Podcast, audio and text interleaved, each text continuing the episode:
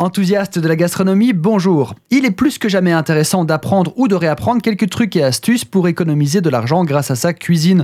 Des petites choses faciles et rapides à mettre en place et qui vous feront gagner de l'argent à terme. Premier conseil, coupez votre flamme. Je le vois trop souvent, même en sphère professionnelle. Beaucoup ne coupent pas la flamme de leur fourneau et se contentent juste de bouger les casseroles. C'est du gaspillage pur.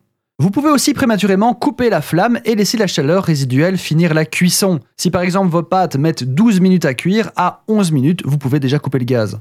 A l'opposé, n'allumez pas non plus vos feux trop tôt. Pas la peine de démarrer cette fameuse eau des pâtes une heure avant la cuisson et laisser réduire inutilement. Même chose pour le four, pas besoin de le préchauffer deux heures avant. Et en parlant de four, laissez-le entrouvert après l'avoir éteint pour réchauffer votre habitation. Limitez le stockage actif. Un stockage actif, c'est un stockage qui demande de l'énergie, typiquement frigo et congélateur qui ont besoin d'électricité pour fonctionner. Essayez dans la limite du raisonnable de stocker en conserve ou en sec. Apprenez à conserver vos sauces et ragoûts dans des bocaux stériles prévus à cet effet via la lactofermentation ou la stérilisation, sujet que je vais bientôt traiter sur cette chaîne. Pas mal d'aliments n'ont pas besoin d'être stockés au frais comme les œufs ou les tomates, c'est toujours bon à savoir. L'hiver arrive, transformant bientôt l'extérieur en grand frigo naturel. N'hésitez donc pas à stocker vos boissons, bouteilles et autres denrées peu sensibles dehors. Et enfin, pour conclure, remplacez l'argent par du temps.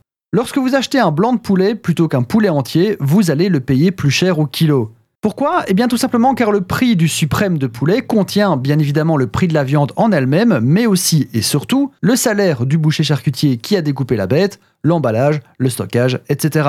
Économisez cette marge en achetant un poulet entier et en levant vous-même les chairs. En plus, le poulet peut être entièrement utilisé de ses viandes à la carcasse pour les fonds et les bouillons. D'une manière générale, achetez en entier et utilisez un maximum les produits. Pour beaucoup, cela peut sembler compliqué, mais voyez ça comme un challenge, comme un apprentissage. Utilisez votre super pouvoir d'enthousiasme de la gastronomie pour voir ça non comme une contrainte, mais comme une activité de plaisir, un temps de qualité, une libération même.